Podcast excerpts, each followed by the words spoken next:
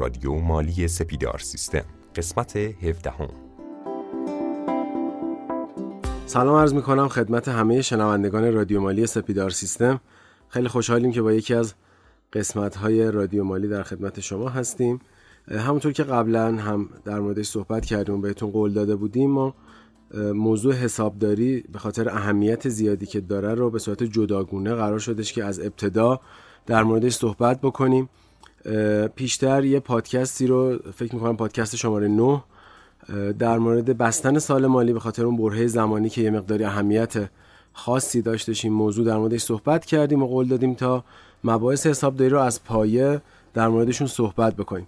در خدمت یکی از اساتید برجسته این حوزه هستیم جناب آقای دکتر برزگر که کمکمون می‌کنن تو این مسیر تا در مورد حسابداری بیشتر صحبت بکنیم. سلام می‌کنم خدمت همه دوستان. در خدمتتون هستم. بسیار عالی. تا اونجایی که من می‌دونم تو این قسمت قراره در مورد خود حسابداری و ماهیتش صحبت بکنیم. یه مقداری شاید دانشگاهی باشه ولی بدم نیستش که بیایم ببینیم اصلا حسابداری چیه چه تعریف هایی در موردش عنوان شده از چه سالی بهش پرداخته شد و یه مقدار در مورد تاریخچش بدونیم تا بعد بیایم راجع به مباحث دیگه صحبت کنیم. خب نظریات مختلفی در خصوص حسابداری بیان شده. مثلا اولین نظریه که گفته شده سال 1953 میلادی توسط انجمن حسابداری رسمی امریکا بود که حسابداری را به عنوان فن جمعآوری، ثبت، طبقه بندی و تلخیص فعالیت های مالی مؤسسه در قالب اعداد قابل تشخیص به پول. و مهمترین نکتهش اینه و تفسیر نتایج حاصل از این اعداد تعریف کرد. بعد از اون APB در سال 1977 حسابداری یه فعالیت خدماتی دونست که میاد اطلاعات مالی مؤسسه رو جمعآوری می‌کنه خلاصه بندی می‌کنه ولی یه هدفی رو دنبال داشت که بگه که حسابداری هدفش اینه که اطلاعاتی به استفاده کنندگان اون اطلاعات بده که در تصمیم گیریاشون مد نظر قرار بدن که این منجر شد به یه پارادایم مهم در حسابداری پارادایم سودبندی اطلاعات در تصمیم گیری. حسابداری رو بعدا به عنوان یه تاریخچه مالی مؤسسه تعریف کردن که گفتن منبع اصلی اطلاعاتی که مدیران در گزارشاشون استفاده می‌کنن از حسابداری به دست میاد که به عنوان تاریخچه مالی شرکته.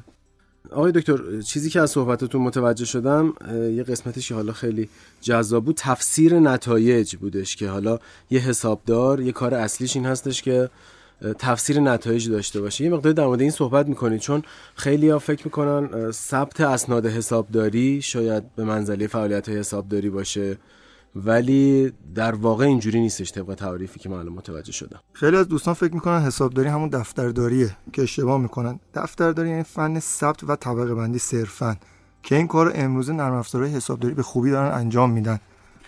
یه مثالی من همیشه می‌زنم اینه که همونطوری که محاسبات جزئی از ریاضیاته دفترداری هم جزئی از حسابداری می‌تونه باشه و خود حسابداری نیست.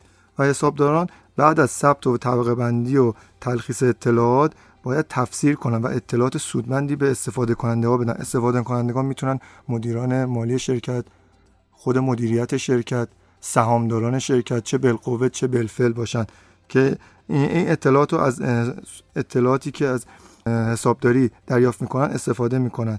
یه نکته دیگه هم هست که حسابدارا فقط دفترداری نیست. یعنی یک حسابدار خوب باید به تمام قوانین مالیاتی ارزش افزوده استانداردهای حسابداری استانداردهای حسابرسی قوانین بیمه مسلط باشه تا بتونه کارش رو به نحو احسن انجام بده.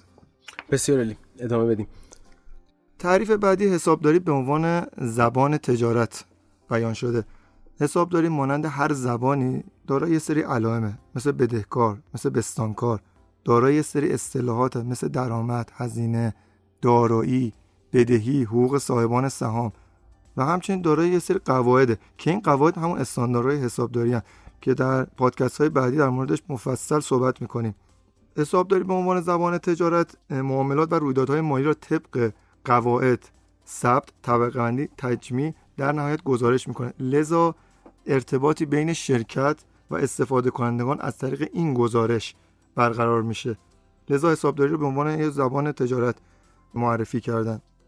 تعریف بعدی به عنوان حسابداری به عنوان مبنای اندازهگیری ارزش اقتصادی. یعنی حسابدارا بیان واقعیت اقتصادی شرکت رو منتشر کنن. یعنی چی؟ تصمیم گیرندگان یعنی سهامداران یعنی مدیران مالی. انتظار دارن حسابداران اطلاعاتی در خصوص ارزش شرکت به اونها بدن. به طور مثال ارزش دارایی شرکت رو بهشون بگن. ارزش بدهی شرکت رو بهشون بگن. یه نظری آیه دوینگ سال 1920 داده که میگه حسابداری یه روش توصیفیه. همانند سایر روش های توصیفی. به یک جنبه خاصی از پدیده فقط می‌پردازه. نکتهش اینه که حسابداری فقط به جنبه مالی می‌پردازه. خب اگه بخوایم به طور خلاصه حسابداری رو تعریف کنیم و جنبندی کنیم از تعریف قبلی حسابداری یه فراینده فرایند شناسایی جمعآوری اندازهگیری تلخیص اطلاعات و گزارشان به منظور قضاوت آگاهانه استفاده کنندگان. فقط همین. و تصمیم گیری منطقی اونا مبتنی بر اون اطلاعاتی که حسابدارا در اختیارشون می‌ذارن. یه بار دیگه به نظرم این تعریف رو با هم دیگه مرور بکنیم. حسابداری شد فراینده شناسایی، اندازهگیری، طبقه بندی، تلخیص اطلاعات و گزارشگری اون به منظور قضاوت آگاهانه تصمیم گیری منطقی افراد زیرفت. یعنی که حسابداری مسیر توسعه کسب و کار رو به مدیران مربوطه نشون میده. بسیار عالی. خب. بعد از تعریف حسابداری باید بدونیم اصلا هدف حسابداری چیه؟ طبق نظریه بنیانین حسابداری آسوبات که سال 1966 منتشر شد چهار تا هدف برای حسابداری بیان کردن که هدف اولیش تصمیم گیر در مورد استفاده از منابع محدوده که همون پارادایم معروف خودم یعنی سودمندی اطلاعات در تصمیم گیری یعنی حسابدار باید اطلاعاتی در اختیار استفاده کنندگان بذاره که در تصمیماتشون بتونن به صورت منطقی تصمیم بگیرن و از اون استفاده کنن. هدف دومی که ذکر شده در آسوبات رهبری و کنترل منابع. یعنی اطلاعات درون سازمانی در اختیار مدیریت بذارن برای رهبری و کنترل منابع محدودی که در اختیارش گذاشتن. هدف سوم وظیفه مباشرت. با استفاده از اون منابع محدودی که مدیریت داره این هدف تعیین می‌کنه که مدیریت در قبال اون منابعی که در اختیارش گذاشتن باید پاسخگو باشه. و هدف چهارم ایفای نقش اجتماعی که این نقش در ادامه وظیفه مباشرت و تعمیمش به کل جامعه. یعنی حسابدار باید به موارد مالیات به موارد تقلب توجه داشته باشه. پس هدف کلی حسابداری چیه؟ هدفش اینه که اطلاعاتی در اختیار استفاده کنندگان قرار بده که بتونن در تصمیم گیریاشون استفاده کنن. و و مدیریت بدون پاسخگو باشه. در قبال اون منابعی که در اختیارش گذاشتن. آقای دکتر با توجه به اینکه تعداد زیادی از شنوندگان ما دانشجوها هستند و مخاطب ما رو تشکیل میدن حالا اگه بخوام اشاره هم داشته باشم من سوالات رو که مرور می‌کردم برای ما فرستاده بودن یکی از همین دانشجوها از ما سوال پرسیده بودش که دانشجوی ترم سه حسابداری بودش. میخواستش بدونه که وقتی که وارد بازار کار میشه چه نیازمندی هایی داره اصلا چه توانمندی هایی لازم داره چه مطالعه باید داشته باشه تو چه زمینه هایی باید تخصص پیدا بکنه. یه مقداری دغدغه است. بازار کار حسابداری برای دانشجوهای مقداری دغدغه و سوال هستش و دوست دارن بیشتر در موردش بدونن. حالا با توجه به اینکه در مورد حسابداری صحبت کردیم و نقش حسابدار رو در موردشون صحبت شد می‌خواستم یه مقداری در مورد بازار کارش صحبت بکنید. رشته هایی که وجود داره می‌تونن در موردش حالا هم تحصیل بکنن هم می‌تونن بهشون بپردازن و مطالعه داشته باشن. یه مقداری در این خصوص برامون صحبت کنید. در خصوص رشته هایی که عزیزان می‌تونن تحصیل کنن به سه تا سکشن می‌تونیم تقسیم کنیم. کارشناسی کارشناسی ارشد و مقطع دکترا. دانشجو می‌تونن در مقطع کارشناسی در رشته های حسابداری محض حسابرسی حسابداری مدیریت حسابداری بخش عمومی که همون حسابداری دولتیه و حسابداری مالیاتی مشغول به تحصیل بشن.